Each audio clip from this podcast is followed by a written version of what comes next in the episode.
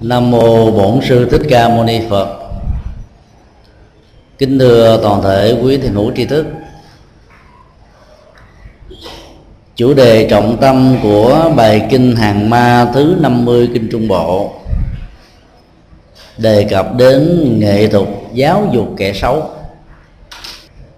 Giáo dục những người à, chưa được lành và thiện là một nghệ thuật và sự thách đố vì ở những con người đó đó, các hạt giống của điều xấu và sự dữ khống chế hoành hành. Như là một phản ứng của thói quen hành vi lời nói và việc làm của họ đó, có khuynh hướng vị kỷ rất lớn và mang lại nỗi khổ niềm đau cho người khác. Cái trục cầu lệ cho bản thân và làm tác hại đến tha nhân chính là khuynh hướng và lối đi của những người được kinh điển nhà Phật gọi là ma. Hàng ma là chuyển hóa ma. Chúng tôi dùng một cái từ à, đơn giản hơn là giáo dục kẻ xấu. Khái niệm ma ở trong phật giáo được hiểu như là các đối tượng thành phần con người làm chướng ngại việc lành cướp mất hạnh phúc. Ngăn cờ, ngăn cản con đường thánh đạo và phá hoại giá trị chánh pháp. Những chất liệu tâm linh làm cho người khác không có cơ hội tiếp nhận và sống với đúng được. Trong bài kinh này à, chúng ta nghe ngày một kiền liên kể chúng ta một câu chuyện hàng ma. Rất nghệ thuật, rất đơn sơ. Lại có hiệu quả khuyến tấn cho con người thời đại này rất nhiều. Ngày một kiền liên đã phải dùng một chuyện xưa tích cũ liên hệ đến nhân quả bản thân của ngài mà những đời kiếp trước đó, ngài đã từng là ma, phá hoại người lành lấy mình làm một minh họa để ngài khuyến tấn các loài ma đó, không nên mang lại khổ đau cho người khác. Nhờ phương pháp dẫn dụ khéo léo và tài tình cuối cùng mà dạ so đã thất tổn tinh thần chung mắt tiêu.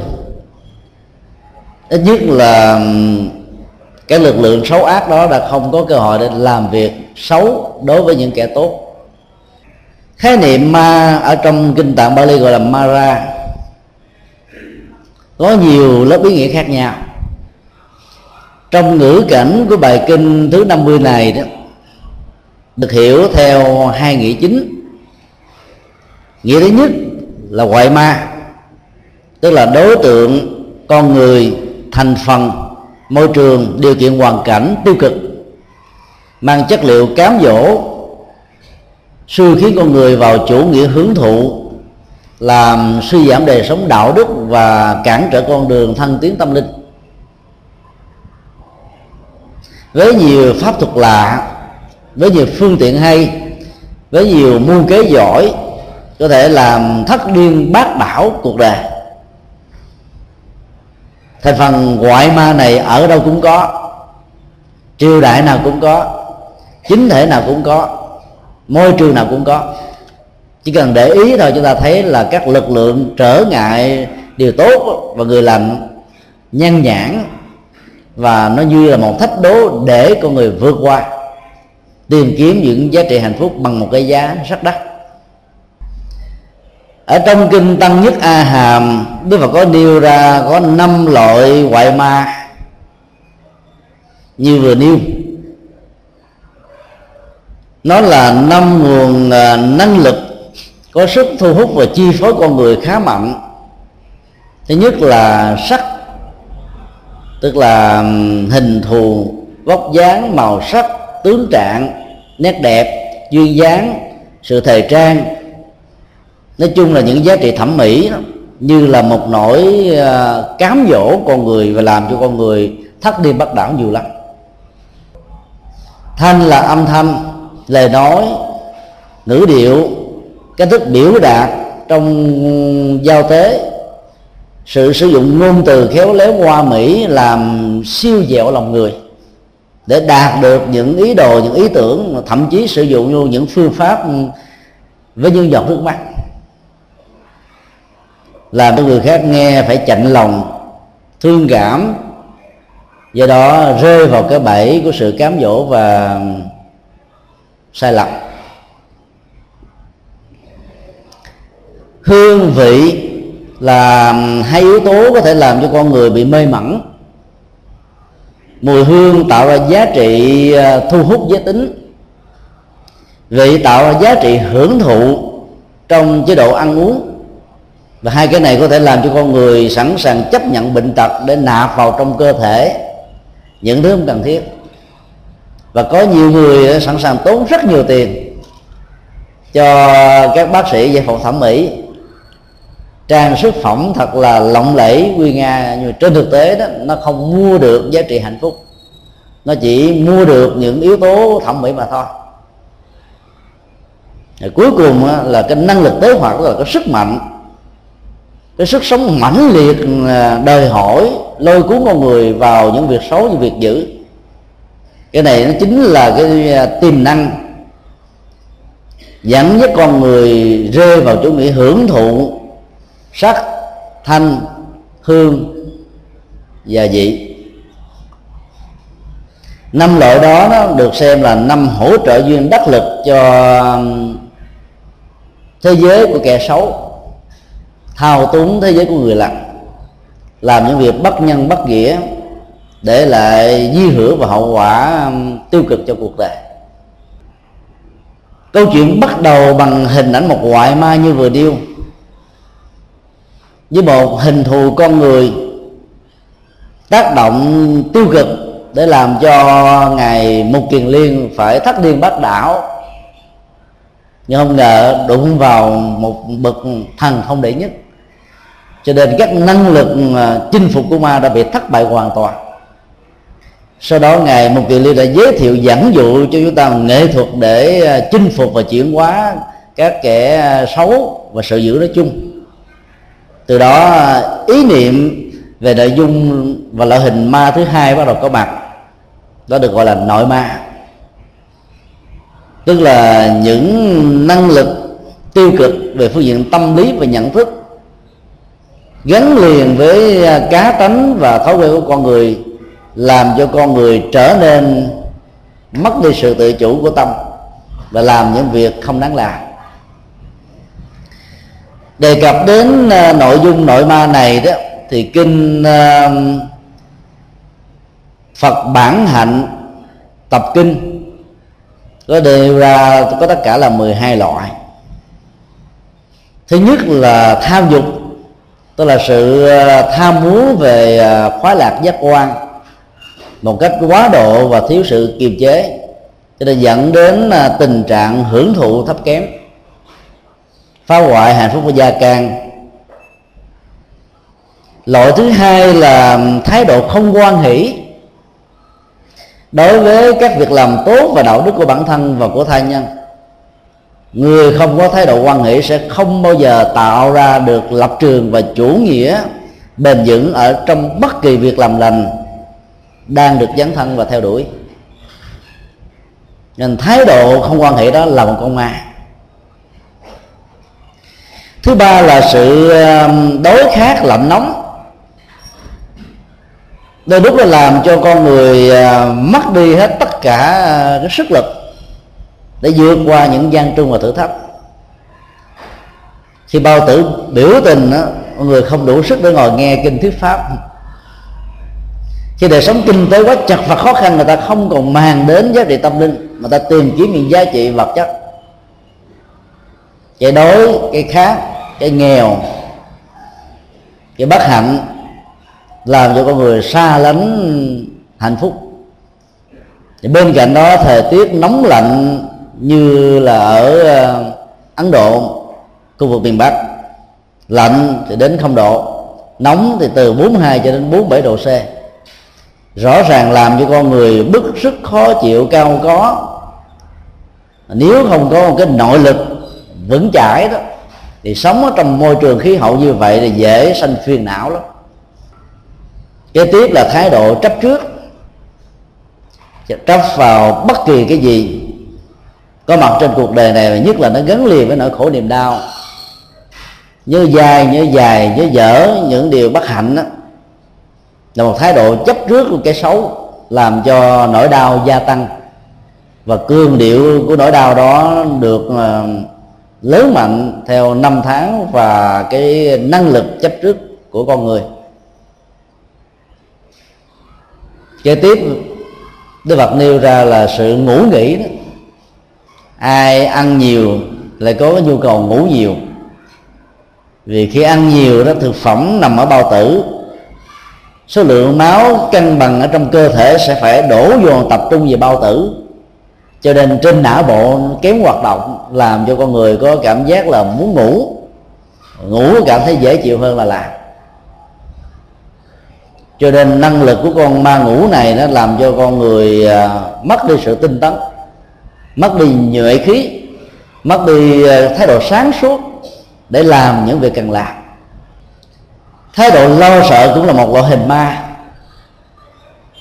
Lo về chuyện làm ăn, lo về sự thất nghiệp, lo về nợ nần, lo về vợ chồng, lo về con cái, lo về tiền bạc, lo về nhan sắc, lo về tuổi già, lo về bệnh tật, lo về cái chết. Hầu như là con người sinh ra là có hàng trăm ngàn nỗi lo khác nhau. Hết lo cái này đến sầu và sợ hãi cái khác. Ai có nỗi lo thì sự sợ hãi sẽ kéo theo như là một quy luật tất yếu thôi. Mình lo cái gì thì sợ mất cái đó, hoặc là sợ cái đó có mặt. Ví dụ như là cái người à, lo lo bị nợ à, tới đòi, thì gặp mặt cái cái người chủ nợ là mình sợ thấy mồ đó bởi vì dân chủ nợ ngày nay đó là dân giao búa không à. Lề to tiếng lớn, dữ tợn lắm. Làm cho à, các con nợ phải sợ và trả tiền. Lo về cái già đến đối với những người nữ và người nam để làm cho người ta sợ mình đã không còn tuổi thanh xuân nữa. Chỗ nào có lo, chỗ đó có sợ hãi chỗ nào có sợ hãi thì chỗ đó nỗi lo gia tăng gấp đôi. Và hai yếu tố tâm lý này đã đánh mất hết giá trị hạnh phúc con người. Cái đó được gọi là năng lực nội ma. Thái độ mê hoặc thiếu sáng suốt đó, là một trong những con ma rất nguy hiểm làm trở ngại hạnh phúc của con người. Không biết về nhân quả lý giải mọi sự việc diễn ra trong cuộc đời này từ nghiệp tiền khiên hay là định mệnh, định nghiệp trong quá khứ đã được an bài. Chẳng hạn như mình cho người ta mượn tiền người ta không trả mình nói là chắc kiếp trước mình giật tiền ta giờ giờ mình mình ta giật lại. Các lý giải đó là thiếu kiến thức về nhân quả. Để lúc sự dễ dãi của chúng ta ở trong hiện tại đó, làm cho người khác mượn mà không thèm trả. Lại lý giải lầm rằng là kiếp trước mình có một nghiệp xấu nào đó. Các lý giải ờ, đánh mất ờ, nguyên nhân và kết quả ở hiện tại. Các giải pháp không đặt trên nền tảng của nhân quả và tứ diệu đế. Các nhận thức không dựa trên ờ, thái độ vô ngã và vô thường đó, đều được gọi là mê hoặc. Cho nên giàu cho có dân bằng tiến sĩ, kỹ sư, bác sĩ các học vị học hàm thật to thật lớn. Nhưng mà nếu nhận định đánh giá bản thân và mọi sự vật hiện tượng ngay cả trong mối quan hệ con người không dựa trên các uh, quy luật vừa nêu thì đều được gọi là người đang sống trong sự mê hoặc. Và mê hoặc đó là con ma lớn nhất bởi vì đã làm cho người ta mất đi nhận thức sáng suốt để quyết định đâu là đúng và sai đâu nên và không nên làm sự à, tranh tài, đoạt lệ đó là một con ma làm cho con người có thái độ là hơn thua, thanh toán và hành hạ lẫn nhau. Sự thành công của những người thuộc à, cá tánh này đó sẽ là nỗi khổ đau của người khác về phương diện thất bại. Cho nên à, giá trị lệ đắc của những người có cá tánh tranh đoạt đó sẽ là sự tổn thất của người khác. Quy luật bù trừ trong tình huống này đã, đã làm cho nỗi khổ niềm đau xuất hiện đắp đắp bội với nhau. Cho nên ai có tâm lý tranh giành đọt hơn thua trên cái trục ờ, vị kỷ và tự lệ cho bản thân mình đó, thì người đó được gọi là một hình thái ma tức là kẻ xấu đó kế tiếp là thái độ sân si nóng nảy cao có bực dọc khó chịu. Đều là những ờ, nguồn năng lực tâm lý làm cho mối quan hệ trở nên nóng bức. Các dưỡng chất oxy trong tình thân tình thương trở nên bị đốt cháy. Khí carbonic tức là đánh mất sự sống đó, trong các mối quan hệ sẽ xuất hiện làm cho chúng ta trở nên rất là khô cằn thiết lập rất nhiều à, khoảng cách với người thân. Cho nên ai có tính nóng nảy, đụng chút xíu là giận đùng đùng lên. Là mắng, quát, thét, trả đũa, trả thù, hận thù, hoặc là bài mưu lập kế để hại người, tất cả những cái đó đều gọi là năng lực nội ma. Kế tiếp là thái độ tự cao, ngã mạn, xem trời bằng nắp dung nhìn tất cả mọi người là dưới mình.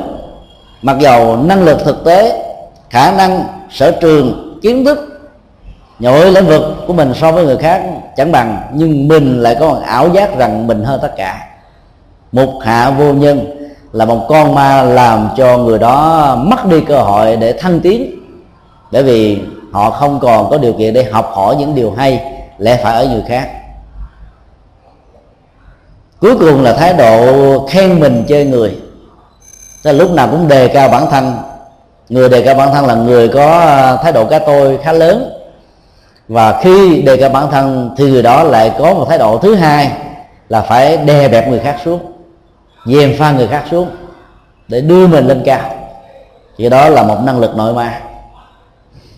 Nói tóm lại là hai khái niệm ngoại ma và nội ma đó chỉ cho những người xấu thái độ xấu tâm lý xấu hành vi xấu sự dữ sự bất thiện những điều cản trở cho giá trị hạnh phúc có mặt với chúng ta. Ở trong con người của mình đó, đôi lúc đó, nó có chất liệu ma cũng có chất liệu phật. Người tu tập nhiều thì chất liệu phật đó, cao. Người tu tập ít đó, thì chất liệu ma nhiều. Nên đôi lúc đó, mình có thể thành tốt mà đôi lúc mình rất xấu. Đôi lúc rất đàng hoàng mà đôi lúc rất là dở bởi vì cái năng lực tiêu cực của nội ma đang khống chế, chinh phục và chi phối đời sống sinh hoạt của mình. Nên học bài kinh này chúng ta có dịp ừ, chiêm nghiệm lại, quán chiếu lại, tư duy lại xem các năng lực nội ma như vừa nêu có trong con người của mình hay không. Nếu có đó, thì mình chính là hạt nhân đem lại sự đau khổ bất hạnh cho bản thân. Và dĩ nhiên, ảnh hưởng trực tiếp hoặc là gián tiếp đến tha nhân cộng đồng và xã hội. Do đó đề cập đến nghệ thuật giáo dục kẻ xấu và sự dữ đó đề cập đến một nỗ lực bền bỉ bằng phương pháp luận tu tập, chuyển hóa nhận thức và hành vi. Bài kinh này đã đề cập đến bốn bước giáo dục kẻ xấu và sự dữ. Đầu tiên đó là phải vạch mặt chỉ tên cái âm mưu của kẻ xấu và sự dữ đối với bản thân ta và hạnh phúc của cuộc đời là gì? Phải nhìn thấy được gốc rễ của vấn đề, thì mới giải quyết được vấn đề. Bước thứ hai đó là cái người đang phải đối diện với lực lượng xấu và ác đó, nêu cao ý thức và có tinh thần trách nhiệm giáo dục nhân quả với những hình ảnh ấn tượng làm cho người kia có một cái nỗi sợ hãi kinh hoàng từ đó họ không dám tái phạm hay là dấn thân trên con đường xấu dữ mà họ đã làm trong quá khứ. Bên cạnh đó đó thì thế giới của sự xấu và người dữ đó rất đa dạng.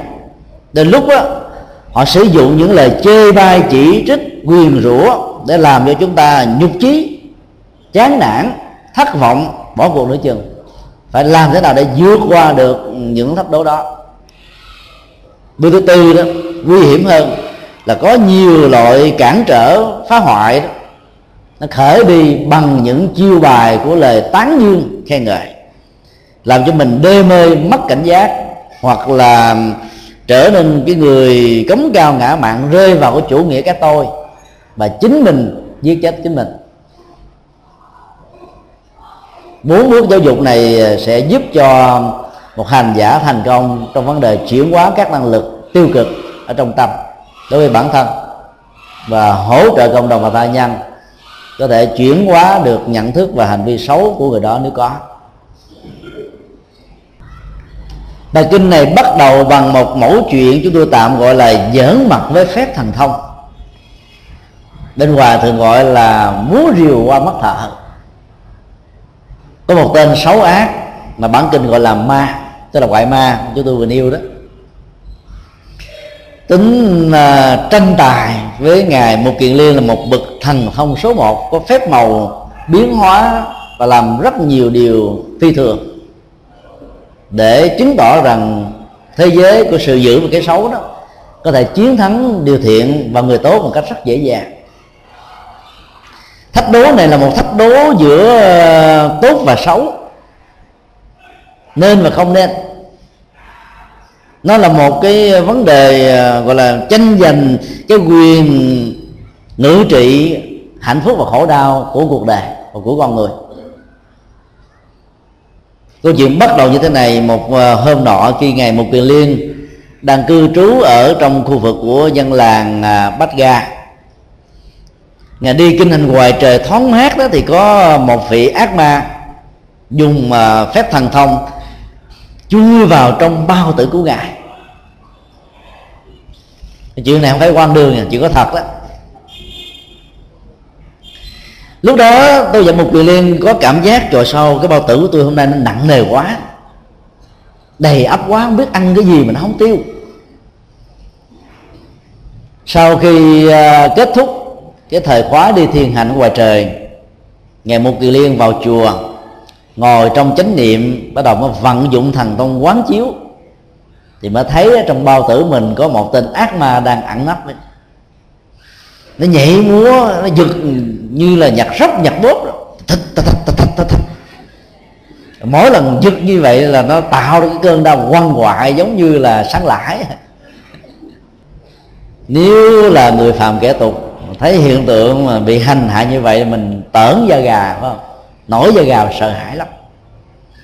Ở đây ngài một kiền liên à, rất thản nhiên, bình tĩnh xem như là không có chuyện xảy ra.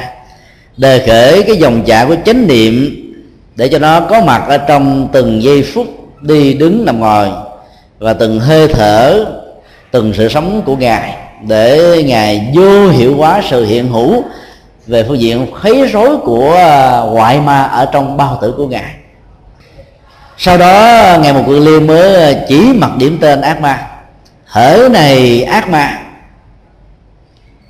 Ông hãy mau ra khỏi bụng của tôi. Chứ làm phiền như lai và đệ tử giác ngộ của ngài. Đừng tự gieo nghiệp bất hạnh lâu dài. Đây là một nghệ thuật giáo dục. Nó chỉ có ba mệnh đề thôi, nhưng mà là đó là ba bước giáo dục rất hay hễ này ác ma hãy đi ra mau.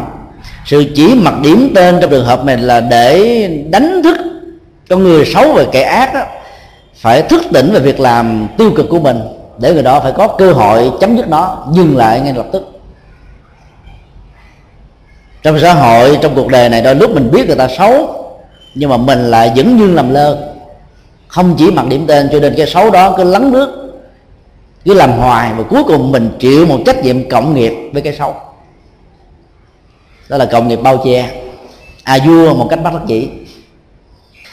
Bước thứ hai là yêu cầu. Ác ma này là đừng làm phiền như lai và những bậc đệ tử giác ngộ của ngài. Ý muốn nói là đừng bao giờ quậy phá những con người đạo đức, những con người tâm linh bởi vì sự sống của những con người như vậy mang lại hạnh phúc cho cuộc đời. Gây tác hại tiêu cực phá hoại cản trở gây trở ngại cho sự lành và điều thiện đó mang một hậu quả rất xấu cho bản thân mình. Đây là một à, cách thức giáo dục trực tiếp để khuyến tấn và tạo ra phong trào xã hội hóa về điều lành xã hội hóa về à, tín ngưỡng người tốt để cho người tốt đó có thể có cơ hội đóng góp cho xã hội.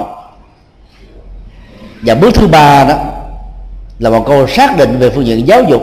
Nếu như hai bước đầu vẫn chưa làm cho người xấu và kẻ dữ đó đình chỉ việc làm xấu của mình, thì phải dùng cái công thức là đừng tự gieo nghiệp bất hại lâu, bất hạnh lâu dài cho bản thân.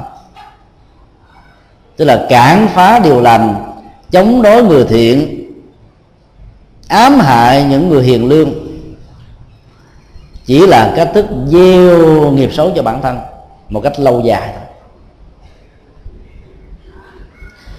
Công thức giáo dục ba bước này chúng ta có thể áp dụng cho con cháu ở trong gia đình. Và đối với các thầy cô giáo cũng có thể áp dụng điều đó cho các học sinh và sinh viên. Ví dụ đối với à, học sinh mà lười học biến nhát vào lớp giỡn phá không học tập gì hết. Thì điều đầu tiên là các thầy cô giáo phải nói là em, trò hãy dừng tất cả những việc làm ngỗ nghịch này. Đừng gây trở ngại cho những bạn đồng học mất cơ hội để học hỏi được điều hay lẽ phải. Cái bước thứ hai là các thầy cô giáo phải nhắn nhủ với các đứa học trò ngỗ nghịch phá quậy nói lớn tiếng và gây ồn ào trong lớp làm cho người khác khó học được. Không nên tiếp tục công việc đó. Và cái thứ ba phải là dùng biện pháp mạnh. Đừng tự tạo ra một cái hậu quả xấu cho bản thân nghĩa là bị đuổi học. Nếu như em không thay đổi thái độ, không thay đổi tính tình, thì em sẽ bị kỷ luật. Hội đồng kỷ luật của trường sẽ mời phụ huynh em lên để làm việc. Đây là một cái tiến trình giáo dục hai bước đầu đó là bằng lời nói, bằng đạo đức, bằng cảm hóa, và cái thứ ba là bằng sự trừng phạt. Trừng phạt ở trong tình huống này cũng là một nghệ thuật giáo dục. Đối với những phần tử mà lời nói về đạo đức đó đã không còn hiệu nghiệm nữa đó, thì sự răng đe và trừng phạt nó mới có tác dụng. Do vì sợ hãi quá cho nên người đó không dám làm thêm khi ngài một kiền liên nêu ra ba bước giáo dục ác ma, thì ác ma cười một cách ngạo nghễ. Ngay cả thầy của ông là thích ca mâu ni còn không biết ta một cách dễ dàng như thế. Ông là cỡ gì, thần thông như thế nào, mà có thể tuyên bố rằng là biết được mặt mũi thật của ta, mà chỉ điểm để đuổi ta ra khỏi cái bao tử của ông. Câu nói đó tượng trưng cho thái độ ương ngạnh của những kẻ xấu. Nhận được nội dung và chất liệu giáo dục tốt rồi nhưng mà phần lớn á, cái quán tính thói quen của việc làm bất thiện đó nó núi kéo và nó đẩy con người vào cái chỗ phải phản kháng lại với những điều tích cực và điều thiện. Nói cách khác là muốn giáo dục người xấu trở thành người tốt là phải kiên nhẫn dữ lắm. Mình đưa ra phương pháp a đó nên nó tìm đến hàng loạt cái phương pháp phi a để chống lại mình. Luật pháp ra được một điều tốt đó, thì những kẻ phá luật pháp tìm ra một trăm kẻ hở để đi lọt qua. Ở thế giới phương tây người ta ít khi nào nêu những ờ, sự kiện ờ, như là báo công an ở việt nam nêu hoặc là an ninh thế giới nêu. Bởi vì sự phô bày những nghệ thuật bắt cướp bắt những kẻ xấu đó như là một con dao hai lưỡi làm cho những kẻ xấu đó học được nhiều bài học kinh nghiệm thực tiễn từ những người bị thất bại để chúng trở nên vi tế hơn, gian trá hơn, khó bắt hơn, khó phát hiện hơn. Các trường đại học mới có cái ngành là tội phạm học để dành cho những người à, học lĩnh vực này để ra làm những công việc về an ninh để giúp cho cuộc đời bớt đi nỗi khổ niềm đau. Chứ họ không công bố những cái chuyện chém giết giết chóc giật dọc nhiều giống như là báo công an của nước Việt Nam. Đó bởi vì à, phơi bài nhiều cái nghệ thuật mà bắt cướp nhiều quá đó. Thì những kẻ cướp về sau này sẽ học hỏi được kinh nghiệm và thoát.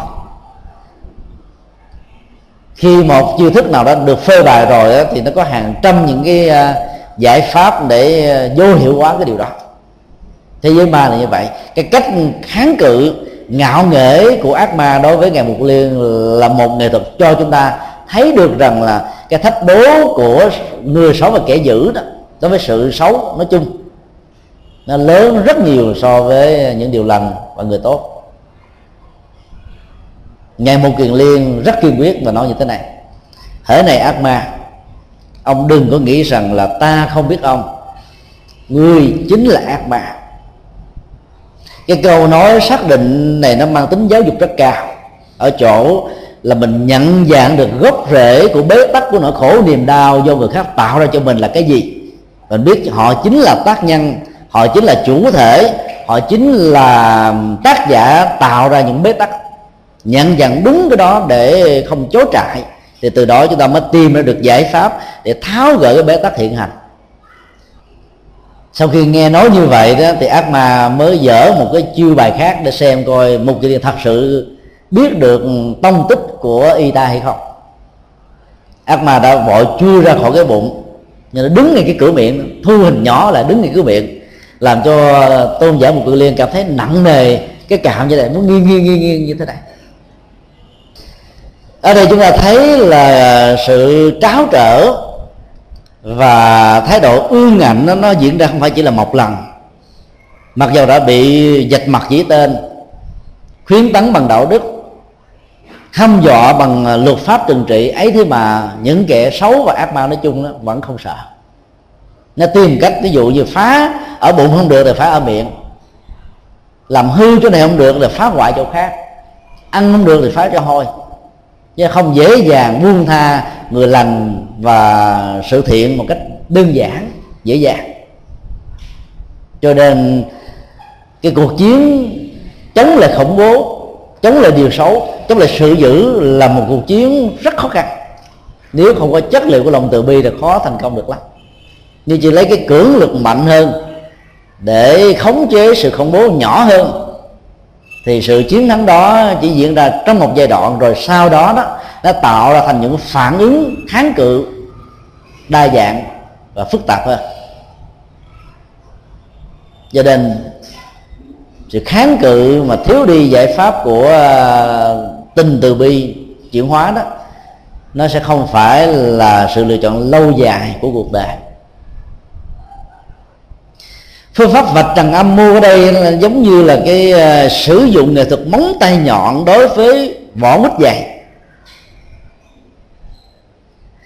sử dụng nhân nghĩa để thay cường bạo lấy tuệ giác để vạch trần âm mưu của những kẻ xấu xa. Những kẻ xấu mà nếu mà không có những bậc nhân tài đạo đức cao thượng hơn đó thì làm sao có thể chiến thắng được vượt qua được khắc phục được chuyển hóa được? Nghĩa là người thiện á, phải cao hơn kẻ ác một cái đầu. Phương pháp và nghệ thuật làm lành lánh dữ đó phải thuyết phục hơn những sự cám dỗ về cái xấu đó về nhiều phương diện khác nhau. Cho nên các nhà tôn giáo các nhà hoàng pháp thời hiện đại đó phải à, làm thế nào để cái thực phẩm tâm linh đó, nó có nhiều sự hấp dẫn như là các nghệ thuật quảng cáo của thời nay vậy đó người ta mới theo. Chứ vì thế mà thỉnh thoảng trong các bản kinh đại thừa chúng ta thấy lớp kẹo sikola được phủ trùm. Tụng bản kinh này là phước đức vô lượng. Kinh này là chúa là vua của các kinh. Tụng kinh này thì không có gì có công đức được bằng. Ta nghe mê khoái quá trời quá đất. Tụng kinh có một vài tiếng thôi mà có vô lượng vô số công đức. Không có những viên kẹo sikola đó. Có lẽ ta nói thôi bây giờ tôi đi ra tôi uống uh, chai bia vậy nó ngon hơn nóc vào một ly rượu có vẻ nó ấm ấm có lòng hơn. Quên đi nỗi buồn nỗi sầu nỗi đau. Nhưng mà đây đưa ra si cola để cho ta thấy ồ cái này ngon lắm. Hấp dẫn lắm. Xác định tai họa của cái xấu và kẻ ác đó, là một trong những cách thức để chặn đứng được sự xấu ác ở trong tương lai. Có một phật tử ờ, là thân chủ của chùa giác ngộ sống ở hoa kỳ mấy mươi năm, trở về thăm gia đình. Bà có một ờ, đứa ờ, kêu bằng cháu cháu kêu bằng bà đó. Nhưng mà bà nhận như là đứa con con nuôi. Tức là từ cháu trở thành con. Tiền mang về có mấy ngàn đô. Cắt ca cắt cụm mấy năm trời. Để tính về mấy tháng ở sài gòn này đi làm từ thiện phước báo cũng vừa chùa chiền. Cháu này nó lụm mất tiêu.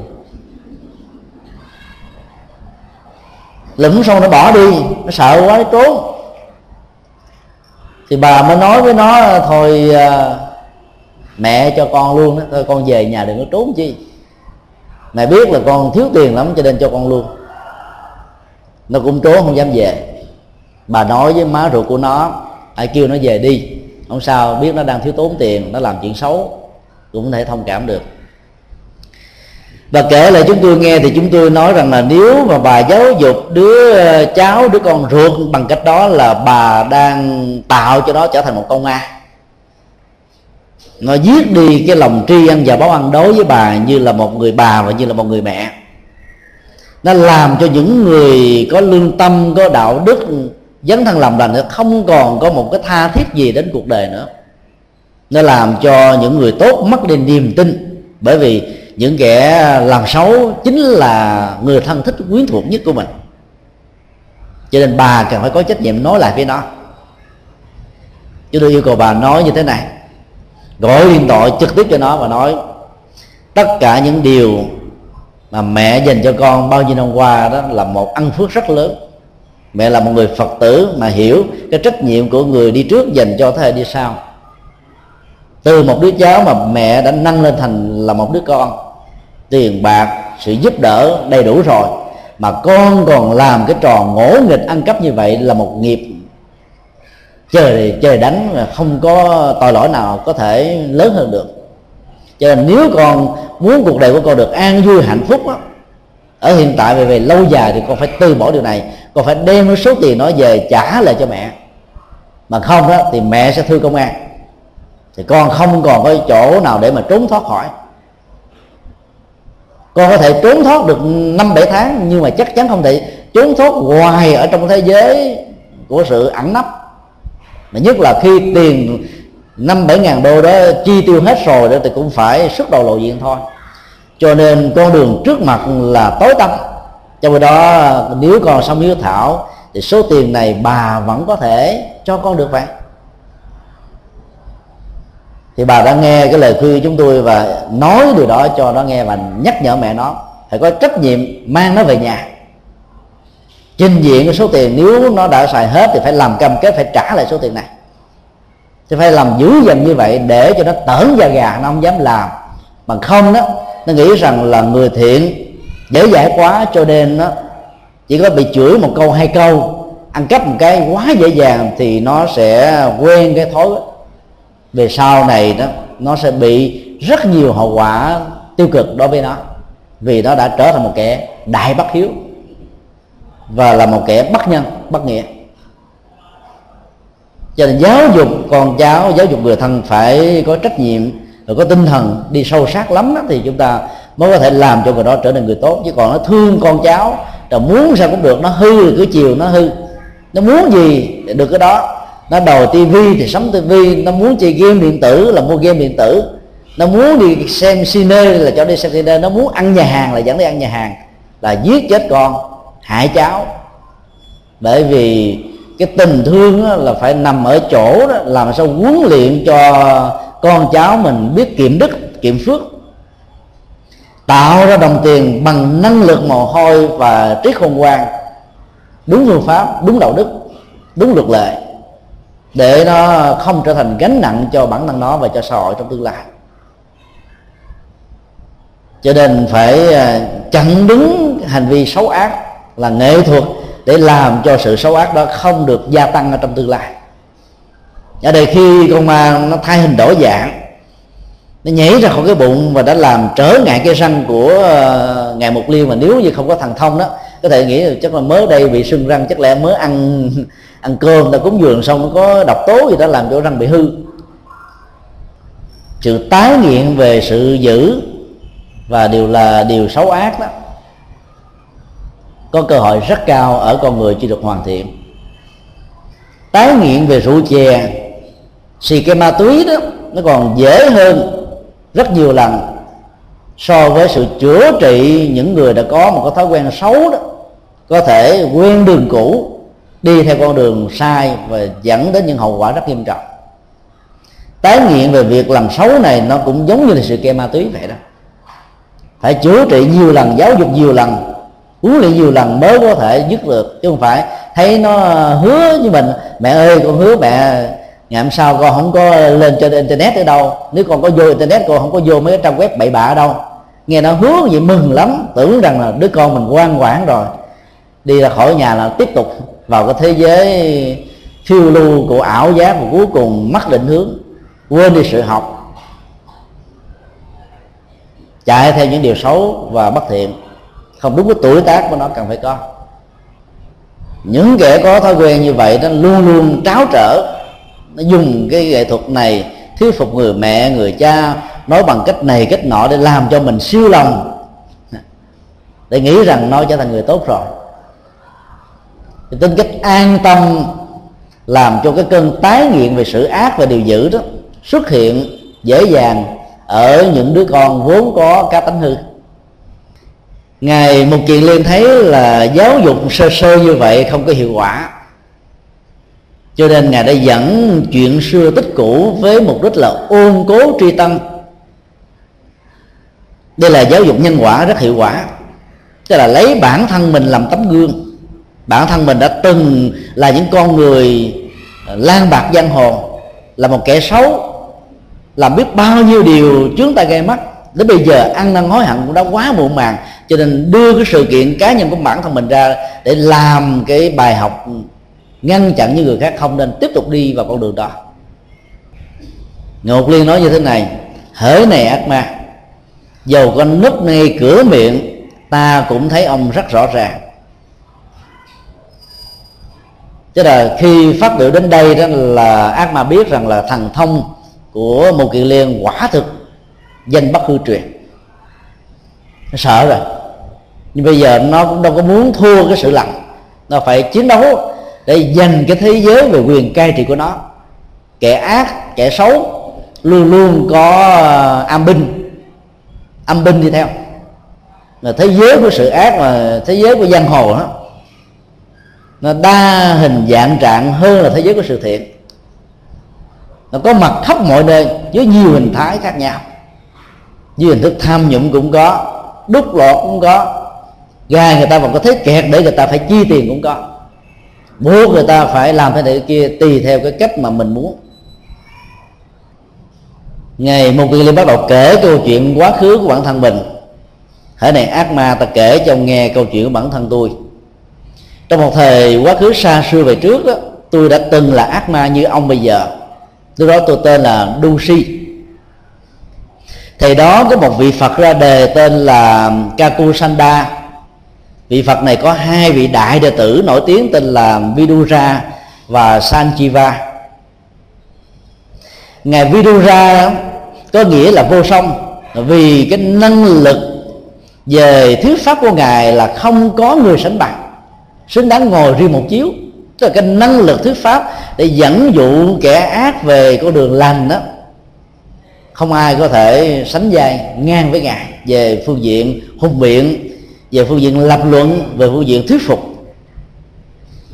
Trong khi đó, ngài Sanjiva đó là bậc nổi tiếng, là hạnh thanh cao, chuyên ở chỗ thanh phấn thường có mặt ở những nơi rừng núi quang du một mình, một bóng, để tu tập và dễ dàng nhập vào cái thiền định không còn cảm xúc vì ý niệm quá, để làm quên tất cả những cám dỗ của cuộc đời dĩ nhiên, chúng ta vẫn biết đây là cái phương pháp thiền định nó có giá trị trị liệu như là thuốc giảm đau thôi. Vô hiệu quá về cảm xúc và ý niệm, về ý niệm đó làm cho tất cả những nỗi khổ niềm đau không có mặt nhưng mà khi con người xuất ra khỏi cái thiền định này đó, thì phải trực diện tiếp tục với nỗi khổ niềm đau. Cho nên nó có tác dụng giống như là gây mê, một cách không dùng hóa chất, không dùng thuốc, để làm cho nỗi khổ niềm đau lắng dịu ở một mức độ tương đối nào đó chứ nó không dứt tận gốc rễ. Khi nhìn thấy ờ, Sanchiva đang ngồi nhập định dưới một gốc cây thì những người chăn bò chăn thú làm ruộng xung quanh đó, đó và những kẻ lữ hành với ờ, bàn tán với nhau và nói với nhau như thế này thật là vi diệu thật là hiếm có. Vị sa môn này đã chết rồi mà vẫn ngồi y nguyên không hề bất động. Từ người mà có năng lực ờ, nhập vào thiền định không còn cảm giác vĩ niệm quá đó thi thể, thân thể người đó giống như một thi thể. Ngồi như núi sững giữa ngàn bão giông. Tức là không hề bị lay động, không hề bị ảnh hưởng. Âm thanh, lời nói, động tác, việc làm, lời nói của tất cả mọi người xung quanh. Tại vì ý niệm và cái tác dụng của ý thức trong trường hợp này nó được lắng nhiều một cách trọn vẹn. Vì đó, về phương diện hình thức được xem giống như một người đã chết nhưng về phương diện tâm thức cái luồng vô thức của a la gia vẫn tiếp tục đang đang sống ở trong cái trạng thái gọi là vượt lên trên cảm xúc của buồn và vui, khổ và hạnh phúc, được và mất. Hiện tại quá khứ và tương lai, chủ thể và đối tượng, mình và người. Tất cả những ranh giới của nhị nguyên đều đã vắng lặng ở người nhập vào cái định diệt thọ tưởng này cho nên làm cho rất nhiều người cư dân ở đây nghĩ rằng là vị sa môn đã chết mà vẫn ngồi hiên nghe, cho nên họ thương quá họ nói thôi tức là chúng ta hãy nên quả tán vị sa môn này để cho có phước. Nói xong á, thì người là đi lấy củi người đi lụm cỏ người lấy phân bò tạo ra một cái dàn quả thiêu rồi phát hỏa lên sau đó họ bỏ đi. Ngày xưa đó cái chết nó diễn ra đối với người ấn độ đó nó rất đơn giản. Cái à, phong tục tán của họ cũng rất là giản đơn. Không có màu mè làm hờm như là ở nền văn hóa phương tây và gần đây là ở nền văn hóa phương đông, ngoài ấn độ. Vì họ cho rằng là cái chết là chuyện thương tình thôi. Không ai phải tiếc nuối đến sự sống. Cho nên ta làm rất đơn giản để cho cái người chết ra đi được nhẹ nhàng họ nghĩ như vậy là là đã tạo ra một cái phước tốt cúng dường thiêu cái vị chân tu đã qua đời. Sau khi đêm vừa tàn á, vị ờ, uh, sa môn sanchiva đã xuất định. Ngồi dậy tỉnh bơ phủi áo phủi bụi hết. Rồi sáng sớm nó đắp y mang bát đi vào làng để ờ, đi khất thực như là truyền thống ờ, ba đời của chư Phật để tạo duyên. Cho Phật tử gieo cúng dường tạo hạt giống của phước báo cho bản thân và gia đình. Thì những người cư dân mà đốt thiêu ngày hôm qua đó nhìn thấy ngài mà không tin vào mắt mình dụi tới dụi lui ờ, không biết tôi mắt của tôi bữa nay có bị cận không? Có người nói không biết ờ, hôm qua tôi ngủ đủ không? Rồi sao bữa nay sao sao nhìn người chết mà sống lại vậy? Thì họ lại tiếp tục càng ngợi như thế này thật là vi diệu, thật là hiếm có. Vị sa môn này đã chết rồi mà vẫn rồi được, đã thiêu rồi mà vẫn sống được. Thế là họ không thấy được cái năng lực của cái thiền diệt thọ tưởng định. Ở trong bài kinh, bản kinh này đó là bài kinh duy nhất trong kinh tạng Bali cho thấy cái năng lực màu nhiệm của hành giả đạt được trạng thái thiền diệt thọ tưởng định. Tức là cái chết không thách đố người đó được. Tất cả các năng lực như là chất nóng, chất lạnh, đất, nước, gió, lửa ảnh hưởng phương tiện về sự sống và cái chết đó จะ không tác động đến người đó, bởi vì cái ý thức về sống và chết ở người đó không còn nữa. Đây là một cái yếu tố rất quan trọng. Cho phép chúng ta phân phu ra được tại sao ngày xưa đó, các hành giả bà la môn lại thích đạt được cái trạng thái thiền định này và cho rằng đó là kết quả giải thoát cứu cánh. Bởi vì họ có thể duy trì cái thân thể này một cách là không hư hoại. Mà sự sống vẫn đang còn tiếp tục diễn ra một cách thầm lặng ở trong đó. Nhưng mà làm như vậy thì, thì giá trị lệ lạc đó, cho việc phục vụ quần sanh hoàn toàn không. Cho nên đức phật đó, trong thời gian đầu thực tập với là hai vị thầy tâm linh của người ấn độ đã đạt được trạng thái này rất nhanh. Sau đó ngài đã nhanh chóng bỏ hai phương pháp này liền bởi vì nghĩ rằng nó không lợi ích cho mình lâu dài. Vào trong thiền định đó đó thì nỗi khổ niềm đau vắng nhưng mà xuất ra rồi đó, thì các phản ứng tâm lý của thói quen đó, của những hạt giống tiêu cực vẫn trỗi dậy như thường, như là một thách tố rất lớn. Sự đè nén đó, nó làm cho ngài khó có thể thành công, cho nên ngài đã đổi phương pháp, cuối cùng đi con đường trung đạo trở thành một giác ngộ giải thoát. Kể là câu chuyện của bản thân, như vậy là để có mục đích giáo hóa rất lớn. Cái câu chuyện đó, nó là mới phần đầu thôi đó là ác ma đu si. Thấy hai vị cao tăng đệ tử của đức phật, kusa à, à, kakusanda, có nhiều năng lực cho nên sợ mất đi tầm ảnh hưởng và quyền cai trị thế giới này. Cho nên đã manh nha cái tâm hãm hại các bậc cao tăng. Nghệ thuật hại những nhà đạo đức đó, được ác ma đu si tức là tiền thân của ngài mục kiệt liên đó, là một nghệ thuật rất nguy hiểm. Đó là nghệ thuật làm thối chí làm nhục chí anh hùng của những người làm ra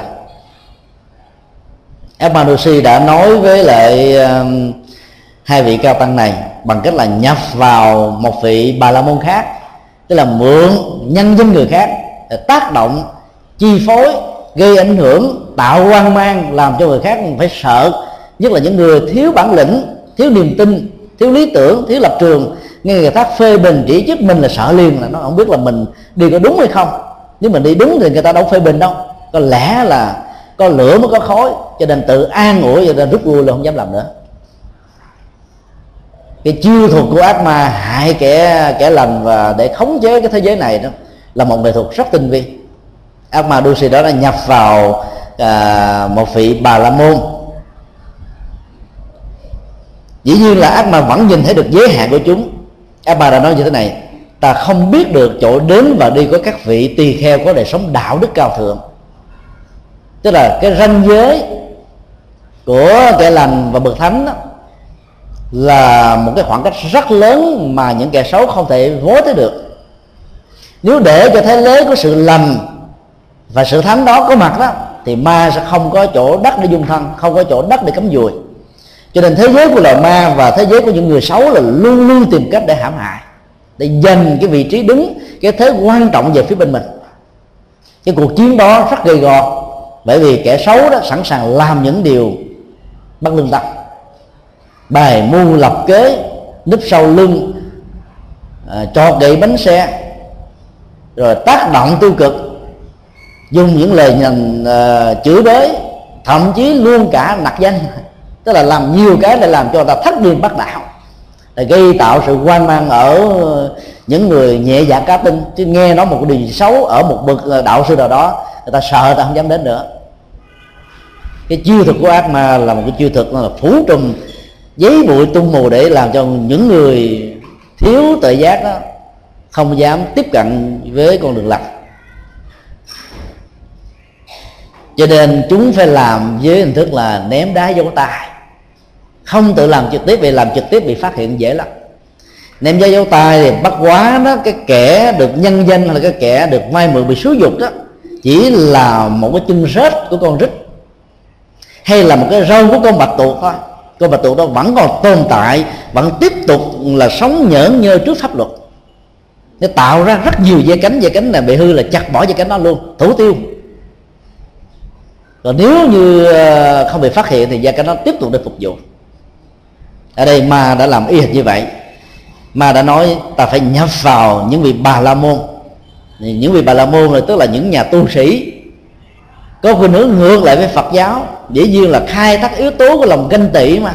Ở đây là hai thành phần tu sĩ khác nhau. Một thành phần đó là dựa vào tinh thần tự lực để phát huy cái năng lực đạo đức của bản thân, dạy con người không nên lệ thuộc vào thần linh và thượng đế cho đó, bà la môn là bố của ta phải lệ thuộc vào định mệnh, lấy ông trời làm điểm chỉ tiêu của hạnh phúc. Sợ quá để người ta phải tin, nó thần, nó thánh để cho ta phải làm theo. Rồi lợi dụng vào niềm tin mê tin đó để gạt gẫm và đạt được những giá trị lợi dụng về kinh tế. Rồi phải khai thác những con người mà có yếu tố ganh tị như thế đó để làm những cái việc xấu thế cho ác ma. Ác ma rất khôn, không xuất đầu lộ diện thì các vị bà la môn khi bị nhập vô rồi đó mới nói như thế này. Thì dùng nghệ thuật làm mạ lị, phỉ bán, nhiễu hại những bậc đạo đức, những nhà hoàn thiện về việc làm. Mục đích của họ đó bản kinh đưa ra, làm cho chán nản, thay đổi lập trường, tưởng da gà và đến từ đó về sau không dám đi trên con đường thiện và đạo đức nữa. Chúng ta thấy điều này diễn ra trong xã hội nhiều lắm ai lỡ rơi vào cái thế giới của sự ác rồi đó, muốn hoàn lương cải thiện là thế giới giang hồ này nó sẽ trừng trị bằng nhiều cách khác nhau để làm cho người đó sợ không dám báo. Và tiếp tục đi trên con đường không đáng đi. Có một giai đoạn lịch sử đó, những người tu được à, mệnh danh như là con mọt của xã hội về tum rễ của những thằng cây to lớn là những người trốn tránh trách nhiệm xã hội trở thành những người ăn bám vào tấm lòng thương tưởng mê tín của quần chúng. Người ta đã thó mạng như vậy. Tu á, được gọi là tu chui thôi. Cái thời đại mà chúng tôi đi xuất gia phần lớn là tu chui hết á. Không có ai tu chính thức. Thay vì không cho phép. Những người xuất gia trước năm 75 á, thì tu chính thức. Còn sau năm 75 mà đi tu á, là tu chui hết với những giai đoạn nó bị sai lầm như vậy, làm cho rất nhiều người nhục chí. Thấy rằng cái tương lai của sự tu mờ mịt quá. Tôi không biết có được thành phật, thành thánh gì hay không, mà sao thấy quá nhiều khổ lụy. Mà thân phận của một nhà sư đó gặp ừ, khó khăn gấp nhiều lần so với những người thường dân. Từ về mọi phương diện, cái cơ cấu hành chánh pháp lý dành cho người tu nó cũng nặng nề hơn là người thường dân cho nên nếu không có chí đại hùng đại lực đại nguyện đó nhiều người trong giai đoạn đó nếu không chọn con đường vượt biên đó, thì cũng chọn con đường tóc dài theo năm tháng. Nghĩa là ra đề, lập gia đình vẻ an phận an phận hơn. Không ai nói nặng nói nhẹ mình không ai quyền rủa chửi bới mình không ai bắt mình lên phường lên bót để làm việc chúng ta biết là bản chất của phật giáo á, nằm ở con đường chuyển hóa. Chuyển hóa để tạo ra tuệ giác. Phương tiện dẫn đến sự chuyển hóa đó là con đường thiền định. Đây là điều mà không ai phủ định. Mà bản chất của thiền định là làm thế nào để giấy khởi được dòng chánh niệm và tỉnh thức ở trong mọi hành vi cử chỉ lời nói đi đứng nằm ngồi mọi động tác. Cho nên biết phương pháp á, thì từng câu niệm phật từng làng chùa được trì và lần đều được thể hiện chánh niệm, tức là nó có được chất liệu của thiền. Đi cũng thiền, ngồi cũng thiền, nằm cũng thiền, ăn uống cũng thiền, niệm phật cũng thiền, chi chú cũng thiền. Phải có cái nhìn dung thông, bởi vì bản chất của thiền là chánh niệm và tỉnh giác. Em mượn các phương pháp hành trì cho phật giáo để tạo ra chất liệu chánh niệm tỉnh giác thì nó được gọi là một thiên giả, một hành giả về thiền mà ở đây ác ma đã phải đánh vào ngay trọng tâm của phật giáo. Các vị nói các vị là các vị thiền hướng dẫn thiền thực ra chỉ là thiền mê thiền dại làm cho người ta bị mù mờ tẩu quá nhập ma. Muốn tu thiền mà nghe nói uh, ai tu thiền bị tẩu quá nhập ma sợ quá trời ai dám tu không? Nó làm nhục trí người khác. Cái con đường xấu ác là như vậy đó. Tức là nhận định đánh giá tiêu cực những việc làm lành. Phê bình chỉ trích những kẻ tốt làm cho người đó bị phân biệt đối xử, bị cách ly, và thế giới của sự giữ và kẻ xấu sẽ trở thành thế giới của sự khống chế. Bảo các vị xuất gia chỉ là sa môn giả danh, và xuất tăng từ những giai cấp nô lệ và đê tiện nhất ở trong xã hội của Ấn Độ. Bây giờ đó, những người Ấn Độ giáo vẫn còn dùng cái chiêu thuật này. Cái thời Đức Phật họ đã dùng rồi, bây giờ họ vẫn tiếp tục dùng họ nói với quần chúng và những nhân trí thức mà thiếu sự à, hiểu biết về nhân quả và nghiên cứu về Phật pháp đó, ai đi theo Phật thì trở thành những kẻ à, bằng tăng. Thì tu sĩ Phật giáo chỉ có ba chiếc y một bình bát. Nghèo hèn rách rưới ông thầy rách rưới nghèo hèn thì học trò cũng nghèo hèn rách rưới theo. Nghe có lô sức quá trời tinh liền. Họ nói giờ muốn đi theo muốn trở thành giàu sang phải theo bà la môn sang trọng như chúng tôi nè. Thầy sao trò vậy? Hổ hổ hổ tử sanh hổ phụ. Ê, hổ hổ phụ sanh hổ tử. À, những chiêu bài lý luận nó rất là sắc bén mà làm cho nhiều người thiếu kiến thức đó, dễ dàng tin lắm.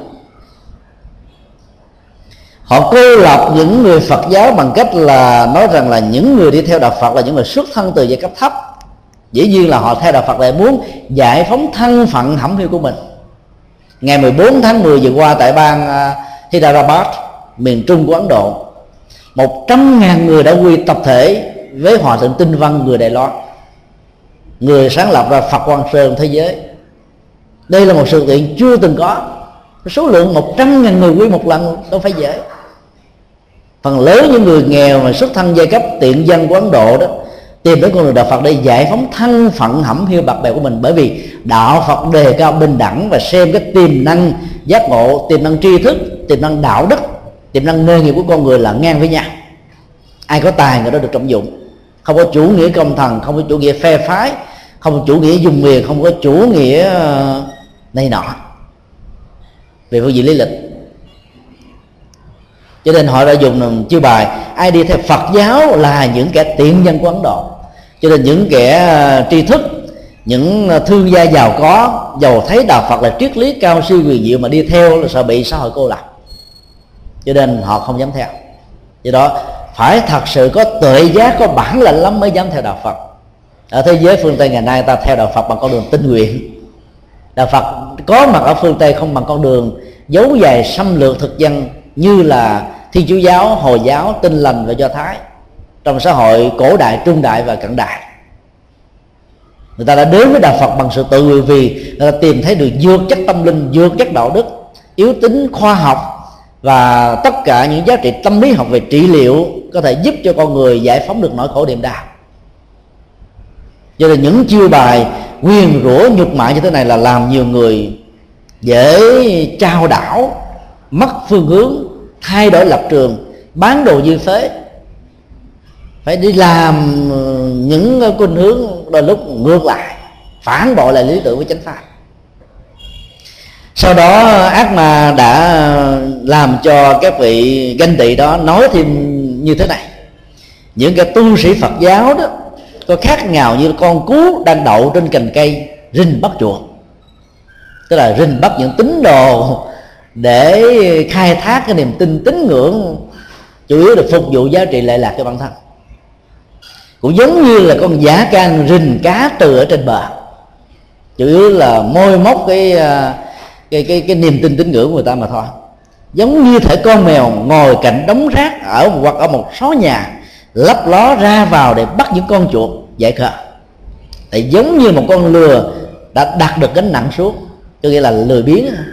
Ý muốn nói là các nhà sư lười lười biếng lắm, giống như con lừa muốn chơi thôi chứ không muốn làm việc gì cả. Khi mà bỏ hết những cái vật hành lý ở trên thân của nó xuống rồi nó mừng rỡ vô cùng nói những câu rất nặng nề như vậy để làm cho người ta hoang mang thấy ồ hàng ngày mấy ông sư này mình cũng thấy đâu có làm lao động gì đâu. Ông nào cũng đi nhẹ nhàng thảnh thơi. Ăn xong rồi cứ đi thông thông thả, nhàn cư như vậy là mấy ông này là những người lợi dụng vào niềm tin tín ngưỡng chứ không có tu hành gì hết. Đánh vào cái chiêu bài đó làm cho người ta hoảng hốt, sợ, không dám ủng hộ người lành và kẻ thiện có nhiều người à, đã phá về cái con đường à, ăn chay như là một nghệ thuật để nuôi dưỡng lòng từ bi đó, thì họ lý luận như thế này. Ai mà ăn chay theo Phật dạy đó, thì sau này đào thai quá sanh ở đời sau đó, trở thành trâu bò hết. Vì những loại đó ăn chay trường. Nghe mà thiếu kiến thức đó, thấy, ồ, logic quá ha. Rồi ta lý luận các cái con ờ, bò, con trâu, con dê, nó ăn chay quanh năm suốt kiếp mà nó có thành phật, thành thánh tình tiên gì đâu, bạn giờ ăn chay để làm gì? Nghe nói có liếu hề cho nên ăn mặn tha hồ. Nhưng mình không biết rằng là mỗi một hành vi ăn mặn đó là chúng ta đang làm giảm thiểu sức khỏe của mình, làm tổn hại mạng sống của các loài động vật. Thương tổn lòng từ bi, hư hủy cái hạt giống tuệ giác ở một mức độ nhất định nào đó cho nên là phải hết sức tế nhị để mới nhìn ra được cái bảy dân của những kẻ xấu. Làm hãm hại người lành và làm thục chí những người đang đi trên con đường tốt. Khi đến thì thế tôn uh, Kakusanda đã dạy nghệ thuật để vượt qua cái bẫy chơi bài. Này các tỳ kheo khi bị mạ lị phỉ bán chơi trích diễu hại làm cho chán nản và đổi lập trường đó thì các vị phải à, thực tập cái phương pháp ừ, rất hiệu nghiệm này. Đó là hãy truyền lực đại từ bi với tâm an trú trong tình thương rộng lớn, không còn sân thù, không bị hạn cuộc bởi không gian và thời gian, không cuộc hạn tượng trong đối tượng thân và sơ, mình và người, bạn và thù. Cái tình thương đó phải được trải dài, rộng, điều phủ khắp hết mọi người đây là một nghệ thuật làm rất khó bởi vì phần lớn chúng ta thương con cháu trước, thương người thân kế, thương người dân nước lạ sau, hoặc là thương những người nào biết nịnh nọt, hay là thương những người nào biết nuông chiều mình, làm cho mình thỏa mãn được cái bản ngã của cái tôi. Còn đối với những người khác đó, chưa chắc chúng ta có được tình thương tương tự. Cho nên cái tình thương của con người thường có cái yếu tố vị kỷ lắm. Nó gắn liền với yếu tố vị kỷ. Như vậy là hành giả phải nhập vào đại thiền định từ bi để không thấy cái sự hãm hại và phá phách của những kẻ xấu đó là kẻ thù của mình. Cái người tốt không nên quan niệm kẻ xấu là kẻ thù của mình. Lúc đó những người thiện đó, phải nghĩ rằng là họ đang tạo cơ hội cho mình trở thành một bậc thánh trở thành những bậc cao thượng. Cho nên đôi lúc phải cảm ơn những sự hãm hại những cái bẫy văn để người thiện xác định được tư cách và giá trị của người thiện. Như vậy khi chúng ta quá giải được kẻ xấu đó, chúng ta có thể chinh phục người đó trở thành người tốt. Còn đối đầu với chúng theo cách thức loại trừ lẫn nhau đó, thì kẻ ác có thể bị tiêu diệt, nhưng mà những kẻ ác khác đó vẫn không phục. Nó sẽ tìm cách hại lại ở một mức độ nguy hại hơn. Bên cạnh đó thì như lai thế tôn còn dạy là các hành giả phải um, nhập vào một cái loại thiền định để phát huy cái nguồn năng lực hỷ xã với tâm an trú hỷ xã rộng lớn, không sân thù, không bị hạn cuộc. Hỷ xã để bỏ qua lỗi lầm của người khác. Hỷ xã để nhìn thấy được cái thành công của người khác là đáng tán kháng và khen ngợi. Hỷ xã để không nuôi giữ nỗi khổ niềm đau của quá khứ. Hỷ cả để khóa và đóng bích lại tất cả những bế tắc của khổ đau. Đây là hai bài thuốc tâm linh rất quan trọng nhằm chữa trị những nỗi khổ niềm đau của bản thân và của cuộc đời. Sau khi hại bằng sự làm nhục chí đó, không thành công thì ác ma đã đổi chiến thuật. Lúc bây giờ, ác ma đã dùng cái phương pháp là khen ngợi. Khen ngợi quá mức. Khen ngợi để chương trình bản ngã của người làm đành lên để tự người làm đành hãm hại lấy chính mình tôi bị rớt đài bỏ cuộc. Cái cách thức ừ, như thế này, nó là một nghệ thuật ngọt mặt, chết rồi. Khen thái quá đó là sự giết chết người khác không cần dao nó là một con dao bọc dung phần lớn chúng ta khi được ai khen là nở lông mũi liền. Muốn ai khen phải giả bộ hỏi chứ, bà thấy tôi làm sao, hay không? Nếu mà đó chưa hay lắm, không trời ai ta cũng khen tôi hay của mình bà nó không hay. Mình cố tình mình làm cho người ta khen mình. Lập tới lời khen nó lập tới lập lui nhiều lần. Hoặc là làm được một việc là nào đó đi kể tới để lui. Đầu sàn, xó chợ, chỗ nào cũng kể. Kể riết người ta nghe, ta sợ luôn. Mốt không ai dám nhờ. Tức là một và kể đến mười. Tức là nghệ thuật làm chương trình bản ngã. Chính là một thách đố cản trở người làm lành rất lớn ác ma tu si đã nhập vào à, các vị bà la môn ganh tị để hãm hại những vị cao đức. Do các tỳ kheo có sự tu tập đạo đức ta không thể nào biết được chỗ đến và đi của họ tức là tâm hành của các vị tỳ kheo có đạo đức có tự giác có tu tập đó, làm mơ mịt ranh giới và sự đo dò của những kẻ xấu. Tức là những cái giới hạn của kẻ xấu là có tức là nó không thể nào thấy rõ được, chỉ chỉ bằng cách là ném đá dấu tay mượn người khác, hãm hại người lành mà thôi. Sau khi nhập xong rồi đó, thì những vị bà la môn này giả dạng làm người thông cảm, tùy hỷ với những người lương thiện bằng cách là tán thán một cách thái quá, tôn trọng, đảnh lễ, cung kính, cúng dường như là những người phật tử thường thành đi tới đâu cũng khen thầy mình hết. Tới các hòa thượng khác là khen thầy mình, trời, thầy tôi là số một mà, không ai bằng hết làm cho các hòa thượng này không vui. Tới những người mà không thích mình đó thì khen mình lên, cho người ta ghét mình. Rồi cái nghệ thuật khen là để khích cái lòng ganh tị, cái lòng sân lòng, không hài lòng, không tùy hỷ của người khác đối với một việc làm lành với một người tốt nào đó rồi kế tới là ác ma đã trực diện khen đảnh lễ tán thán ờ, lúc nào cũng khen, trời thầy là đại phúc cho chúng con. Kể từ khi chúng con gặp được thầy rồi, cuộc đời này hết đau khổ. Thầy đã giúp gia đình con, giúp cho người thân con.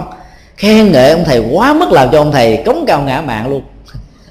Nghĩ rằng mình đã chứng được thánh, thành phật, thành tiên rồi. Cái chiêu bài này mới nguy hiểm và là giết người tu một cách ừ, dễ dàng bởi vì sự sa ngã trong nhiễm đắm về danh và lợi nó nó có thể có với tất cả những người gọi là phàm phu tục tử. Ai cũng có thể bị dễ dàng rơi vào cái bẫy đó hết trơn. Ác ma đã nói rất rõ như thế này.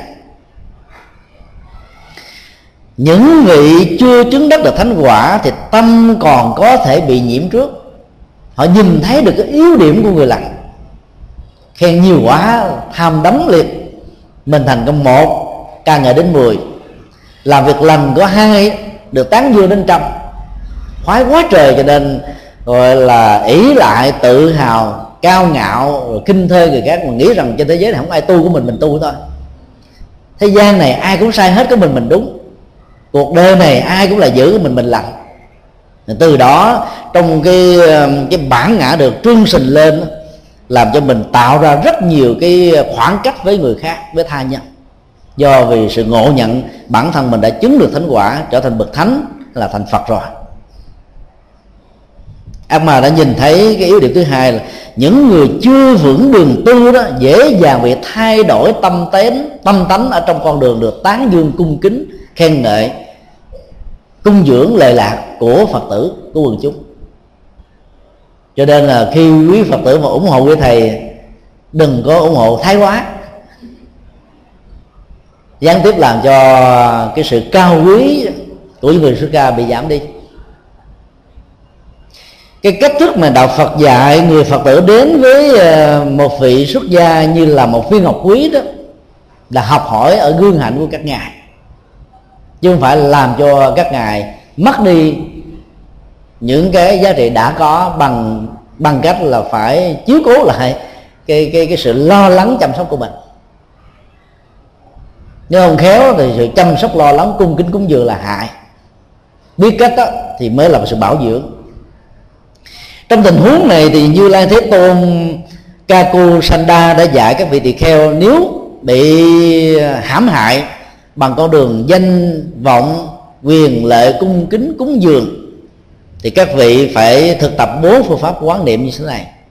Thứ nhất là hãy quán cái thân này bất tịnh mà thân này bất tịnh thì đâu có đáng gì để cho người khác lại lục quỳ lị cung kính đâu. Đừng nên quan hỷ mà thích hoặc là buộc người ta phải cung kính đảnh lễ mình. Thay quá. Chứ tôi thấy đức đạt lại lạt ma có một cái gương hạnh đặc biệt lắm. Lúc đầu chúng tôi nói ít nhiều người tin vì bản thân mình đã hai lần diễn kiến ngài. Mỗi lần diễn kiến đều đắp y đảnh lễ thì ngài đều lại lại. Chứ tôi lại xuống đến đầu gối thì ngài cũng lại xuống đầu gối. Chứ tôi sợ quá đứng lên thì ngài đứng lên khi ngồi tiếp chuyện với ngài đó, chúng tôi có thói quen là ngồi một bên theo truyền thống Phật dạy đó mà mình cung kính người nào ngồi một bên chứ không được ngồi trước mặt. Thì ngài kêu, hãy ngồi trực diện với ngài ngài mới tiếp chuyện. Ngồi mà mình ngồi rung cầm cập đó là một nghệ thuật để giáo dục người khác về cái tâm khiêm tốn và khiêm cung.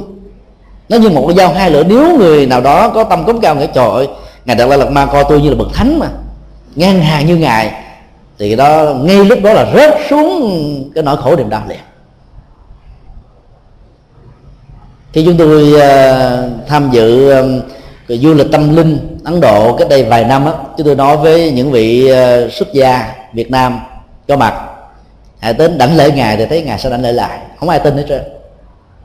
Thì một người đã theo lời yêu cầu chúng tôi tới đảnh lễ ngài đảnh lễ lại liền. Tức là không bao giờ để cho mình có cơ hội trở nên thỏa mãn tự hào về những thành quả mình đã tu đạt được. Vì sự thỏa mãn là một chướng duyên là một ma lực ở trong nội tâm. Cái thứ hai là quán nhàm các món ăn ngon ngọt và những uh, cái gì có thể tạo ra thú vui của cuộc đời. Cho nên quý vị mà cúng dường cho ờ, uh, cho tăng á, thì cúng dường cho tăng đừng làm cao lương mỹ vị đồ chai giả mặn đầy hết trơn mấy thèm ăn đâu. Ăn bỏ muối hết trơn. Cả mình cúng cũng ờ, không được phước. Mà người ăn cũng không được sức khỏe. Cúng những món đơn giản à. thì ăn nó lại có sức khỏe là không có bệnh bệnh tật.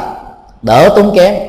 Mà cái quả của việc phúc này nó lại đảm bảo được ha, có hỗ trợ thì có thể hỗ trợ những vật ừ, cần thiết để cho người xuất gia có thể thăng tiến trên đường tu học một vật khác là những người xuất gia nhàm chán những món ăn để không rơi vào chủ nghĩa hưởng thụ trong sự cung dưỡng, cung kính, cúng dường của đàn na tính thí. Khi danh tiếng của một vị xuất gia có rồi đó, thiên hạ ta đến nhiều lắm. Danh càng cao, chức vị càng lớn, giới phẩm càng to đó, thì quần chúng càng đông. Người phật tử mà có địa vị trước tướng trong xã hội cũng muốn tìm đến những vị có vai vế trong trong giáo hội. Cho nên cái này nó dễ làm cho con người sanh tâm cống cao nếu không có sự kiềm chế và quán sát tâm.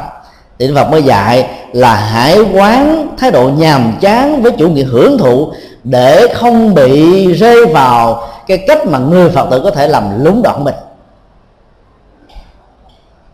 Điều thứ ba là quán không hạnh phúc đối với tất cả những khoái lạc giác quan.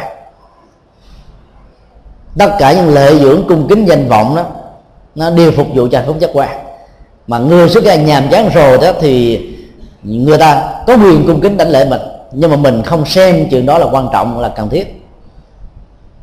Không bận tâm đến và yêu cầu người đó cũng không nên làm những việc này. Sự thể hiện cung kính tốt nhất là thực hiện hành trì những gì mà đức phật đã dạy. Thì chủ nghĩa tôn sùng cá nhân là không có trong đạo phật. Đức phật dạy hãy lấy chánh pháp làm thầy là vậy đó. Thứ tư là quán vô thường đối với tất cả mọi sự vật hiện tượng có tính điều kiện. Danh vọng có tính điều kiện. Lệ dưỡng có tính điều kiện. Thành công có tính điều kiện. Được bao nhiêu người cung phụng, cung kính khen ngợi là có tính điều kiện. Vì mình hay, mình tốt, mình giỏi, mình làm được hài lòng người, biết nghệ thuật đắc nhân tâm thì mình đạt được những giá trị đó thôi.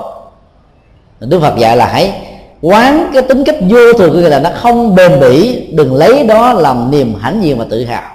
Và hãy lấy đó làm một cái thước đo để tiếp tục phấn đấu làm cho nhân cách mình ngày càng được tỏa sáng. Không cho phép mình thỏa mãn chủ nghĩa công thần. Rồi sau khi uh, thực tập như thế đó thì các vị hành giả tại giờ xuất gia có thể vượt qua được hai cái bẫy rất lớn cái bẫy làm nhung chí người lành và cái bẫy khen ngợi người lành để người lành trở nên cống cao ngã mạn. Thế giới của sự ma, thế giới của sự dữ, thế giới của kẻ xấu ác nó là thường có nhiều chiêu bài đa dạng như thế này. Sau đó thì ngài một kiền liên đã phải dùng cái giáo dục địa ngục để dứt điểm việc chuyển hóa à, kẻ xấu ở đây là ác ma. Bởi vì những điều đạo đức răng dại vẫn chưa đủ sức để chuyển hóa thì phải dùng cái nghệ thuật nặng nhất để thâu phục. Sáng hôm sau, đức thế tôn Kukasanda và tôn giả Vidura đi khắc thực, thì ác ma Dosa nhập phòng của đứa trẻ, tay cầm một hòn đá giả vờ như là bị mất trí, đánh mạnh vào đầu của ngài Vidura vì không chinh phục được ngài. Ngài Vidura đầu vì chảy máu nhưng vẫn thản nhiên đi sau lưng Đức Thế Tôn từng bước thảnh thê làm cho mọi người lúc đó vô cùng thán phục. Đức Thế Tôn đã nói như thế này ác ma đôi khi quả thực là người không biết điều không biết sự vừa phải. Thế tôn vừa dứt lời thì ác ma đó đó đã bị một quả báo ác là chết đột ngột liền tại chỗ và đọ vào những tù ngục mang ba danh hiệu khác nhau là ngục sáu súc xứ, ngục giữ thiết qua và ngục biệt thọ khổ. Tức là chịu một cái quả khổ cung cực về cảm xúc với một cái thân hình đó là người, cái đầu là con cá. Hình thù này thì được cái nền văn hóa ai cập tôn vinh như là những vị thánh. Và trong kinh điển nhà phật đó, cái nhân phẩm của con người là cao quý nhất, cho nên hình tượng con người là cao quý. Còn các hình ảnh là đầu người, mình thú hay đầu thú mình người đó, chỉ là con người một phần nữa thôi những cái xấu ác đó thì có thể bị rơi vào những tình trạng quái thai như thế này để chịu những cái nỗi khổ niềm đau rất lớn. Do chính bản thân của việc làm xấu mà không chịu lánh giữ làm lành do sự ờ, nhắc nhở, khuyến tấn, giáo dục, khuyên lơn của những nhà đạo đức. Khi nghe đến câu chuyện đó thì ác mà dạ so, nhập vào bụng và khống chế cây răng của ngài một chị liên mới tẩn tẩn thần xuất ra khỏi, chạy mất tiêu. Dọn mắt liền. Rồi nghe đó đến ờ, đỏ đi ngục, nó sợ quá. Cái giáo dục mà mang tính cách thăm dọa làm cho người ta sợ để làm lành. Hơn là giáo dục khuyến tấn. Đối với những phần tử, gọi là, hạt giống và thói quen của nó xấu quá nhiều. Tù đài mới làm cho người ta thức tỉnh. Những năm tháng trong tù là những năm tháng bức rứt lương tâm, cắn đứt lương tâm mong mỏi cái ngày đã nhìn thấy được ánh sáng mặt trời để làm ở cuộc đời. Cách đây khoảng chừng à, 20 ngày báo chí Việt Nam đưa tin đó, có một nữ tử tù bốn mấy tuổi phải bài mưu lập kế để giảm cái án chết trở thành án trung thân. Vì tòa án quốc tế và ở Việt Nam không được phép xử bắn người đang mang thai thì bà tử tù này bà đã gài cái cái cái thế quan hệ với một cái người phạm nhân khác ở trong tù. Tội nhẹ được quyền đi sửa đèn ờ, làm công việc phục dịch nhà vệ sinh để khi có thai nhờ luật pháp can thiệp để được giảm án. Ở đây chúng ta thấy là cái nỗ lực của bà này là bà muốn làm lại cuộc đời. Người báo chí thì lên án bà ta là mưu mô xảo quyệt vì bà ta phạm cái tội là mua bán bạch phiến. Cho nên phải ờ, kết án tử tù. Chồng của bà cũng vậy. Ở đây chúng tôi nhìn thấy được yếu tố hối hận ở con người muốn tìm lấy sự sống bằng những cái nỗ lực bất chấp luôn sự qua mặt luật pháp để tìm lấy là một cái cơ hội làm lành. Vì còn sống thì còn có thể làm lành được. Chết rồi thì không có làm lành được ai lên án thì cứ lên án. Nhưng chúng tôi vẫn thấy đó là một điều hay. Ít nhất là họ có một cái tâm hồn muốn làm mới cuộc đời của mình. Khi mà chúng ta giam ngục một người nào đó thì người đó sẽ sợ không dám làm nữa. Thì thời gian một ngày tù bằng hình thu ở ngoài, đó là một chân lý về phương diện cảm xúc. Cái thái độ tâm lý của người ở tù nó đè nặng lắm. Một ngày nào đó cái người mà có thói quen xã hội quá giao lưu đối tác mà mua phải ở trong nhà một ngày. Không giao tế, không điện thoại, không tiếp xúc, không tâm sự, không chia sẻ. Muốn đi lên được. Hưởng hồ những kẻ mà làm số làm mát là những kẻ rất là manh tâm. Mà phải ở trong một bức tường có mấy mét vuông thôi.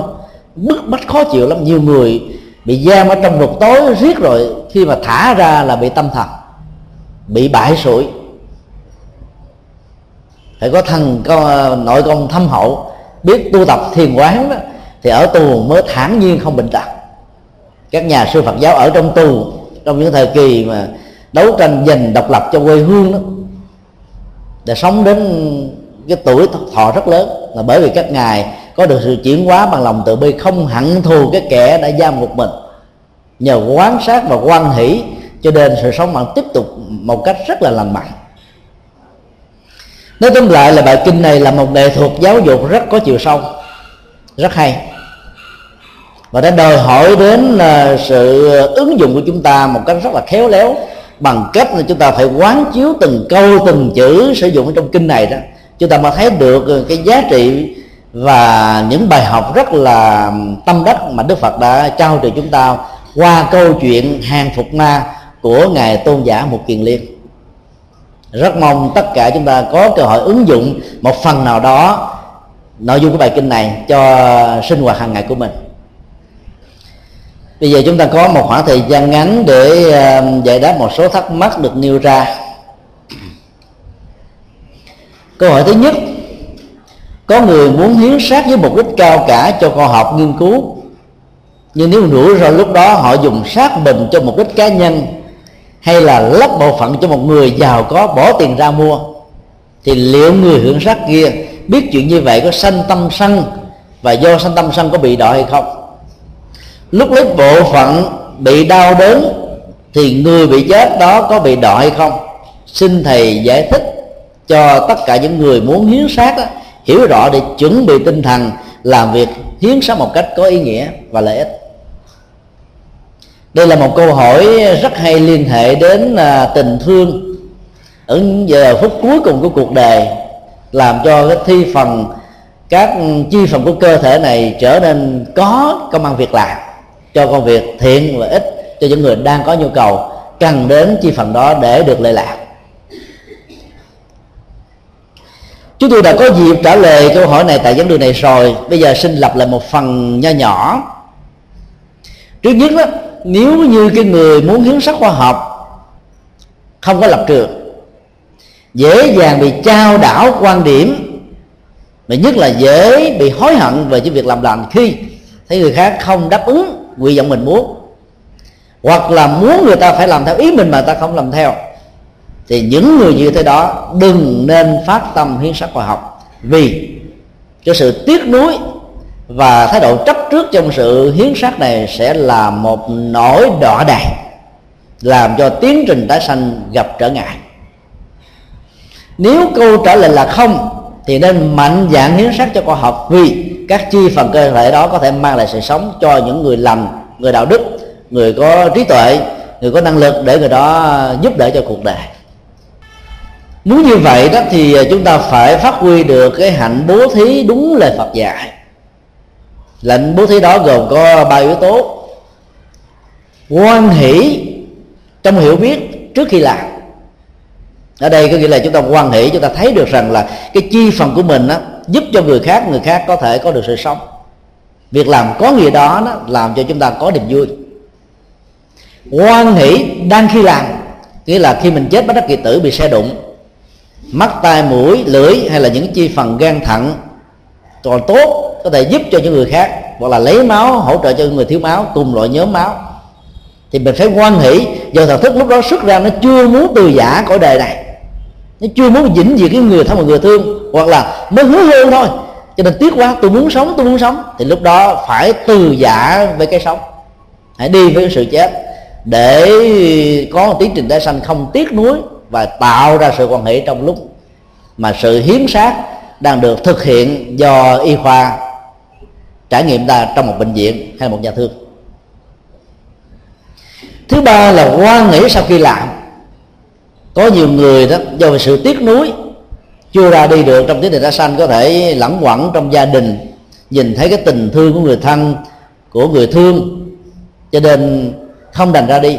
Hoặc là tiếc nuối gia tài, sự nghiệp, danh vọng, địa vị, chức tước, các chương trình, dự án, kế hoạch chưa được hoàn tất.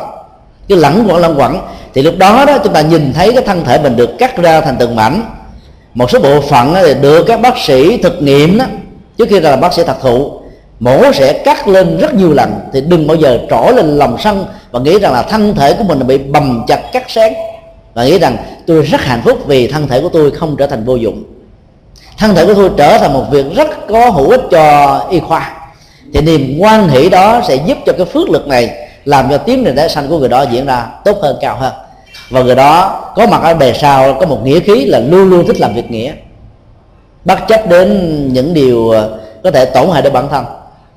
Hay nói cách khác, người đó hiểu rất rõ là giá trị của cuộc đời không phải nằm ở sống dài sống ngắn sống thọ chúng hiểu, mà là sống như thế nào, cho cuộc đời như thế nào. Người sống đó là người sống có nghĩa lý, có nghĩa khí, có đạo lý và có đạo đức. Cho nên là trong lúc mà chúng ta phát hiện ra cái chi phần cơ thể của mình đó, được y khoa bán lệ cho một người giàu có nào đó hoặc là một người nào đó um, đã đánh cắp đó ở trong nhà thương thì cũng đừng có nổi sân và thể hiện một thái độ không hài lòng. Khi chúng ta đã hiến cúng rồi thì cái sở hữu đó không còn thuộc về của ta nữa. Cho nên nên nhớ khi tặng cho người khác thì luật pháp vẫn xác định là nó không còn là sở hữu chủ của mình nữa, mình không được quyền đòi.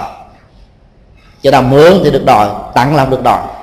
Người tu tập vô ngã theo tinh thần Phật dạy đó, xem thân thể này không phải là của tôi, huống hồ là những cái thuộc về thân thể này.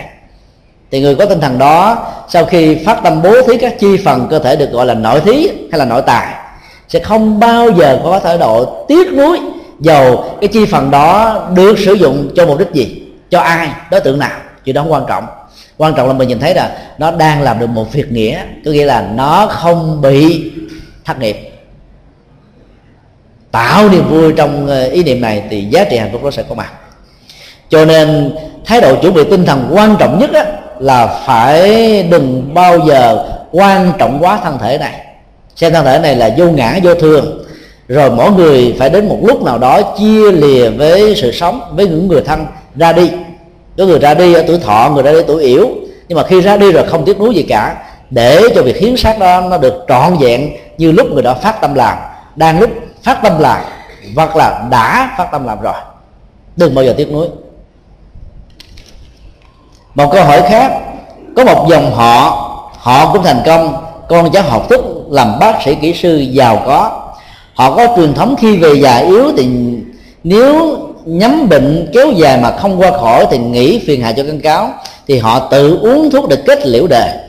Như vậy, nói theo Phật giáo thì họ có phải gieo nghiệp tự tử và có tội hay không? Đây là vấn đề đạo đức học sát sanh.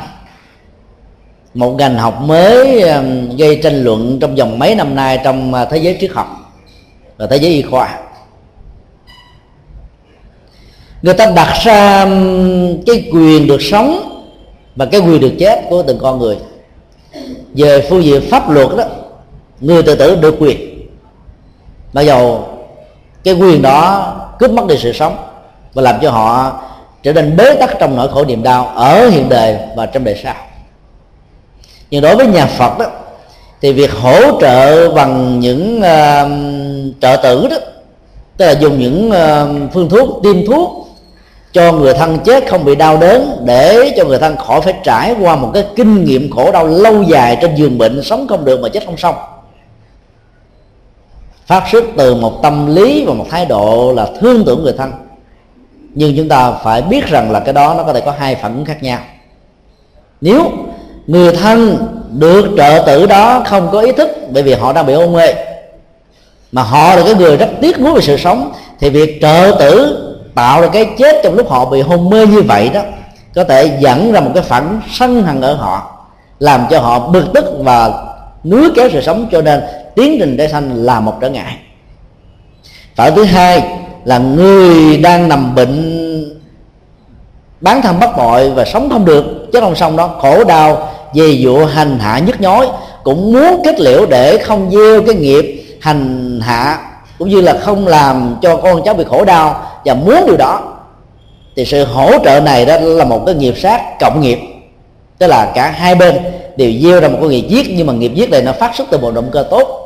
Và cái chết đó đó có thể nó không có tạo ra một cái trở ngại về tinh thần tái sanh, nhưng nó là một sự chạy trốn về nhân quả.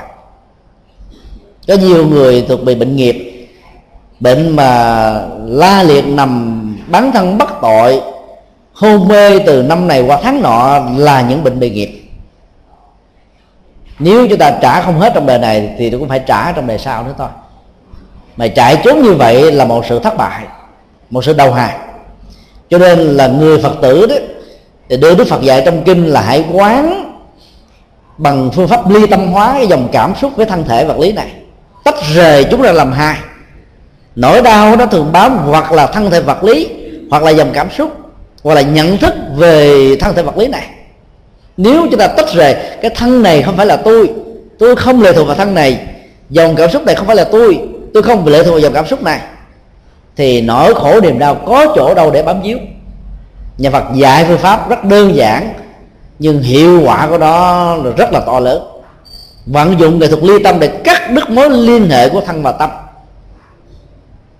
Trong trường hợp của cơn đau về vật lý nó sẽ giúp cho người bệnh không bị khống chế về phương diện tinh thần cho nên chỉ bị đau chứ không bị khổ.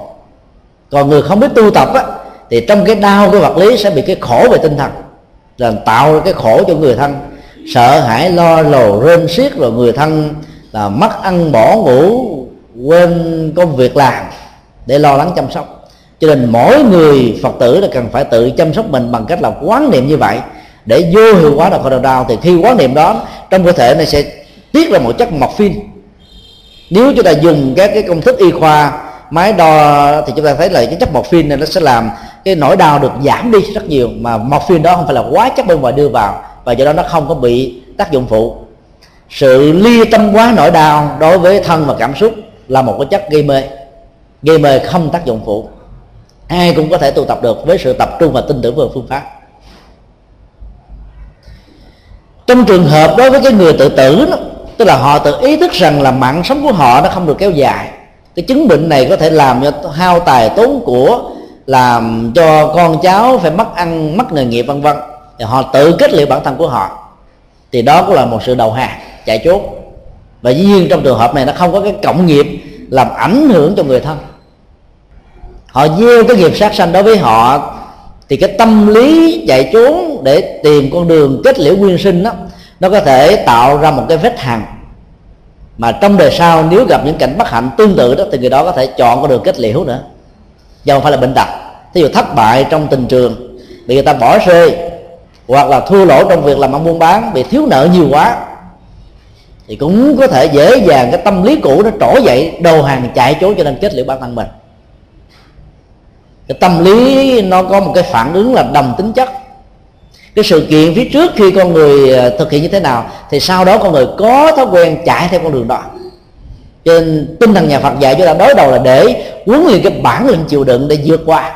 Nếu nó thuộc về nghiệp, giải quyết nó càng nhiều càng tốt. Cho nó trả nghiệp dồn cũng được, không sao hết á. Để khi dứt con nợ rồi thì tâm mình nó nhẹ nhàng, thư thái, thoải mái, vô cùng, không còn phải vướng bận sầu lo gì cả cho nên tự tử trong trường hợp này không có tội, nhưng mà nó có tác hại về tâm lý trong tiến trình tái sanh. Và nó ảnh hưởng đến cái cá tánh người đó trong đời sau.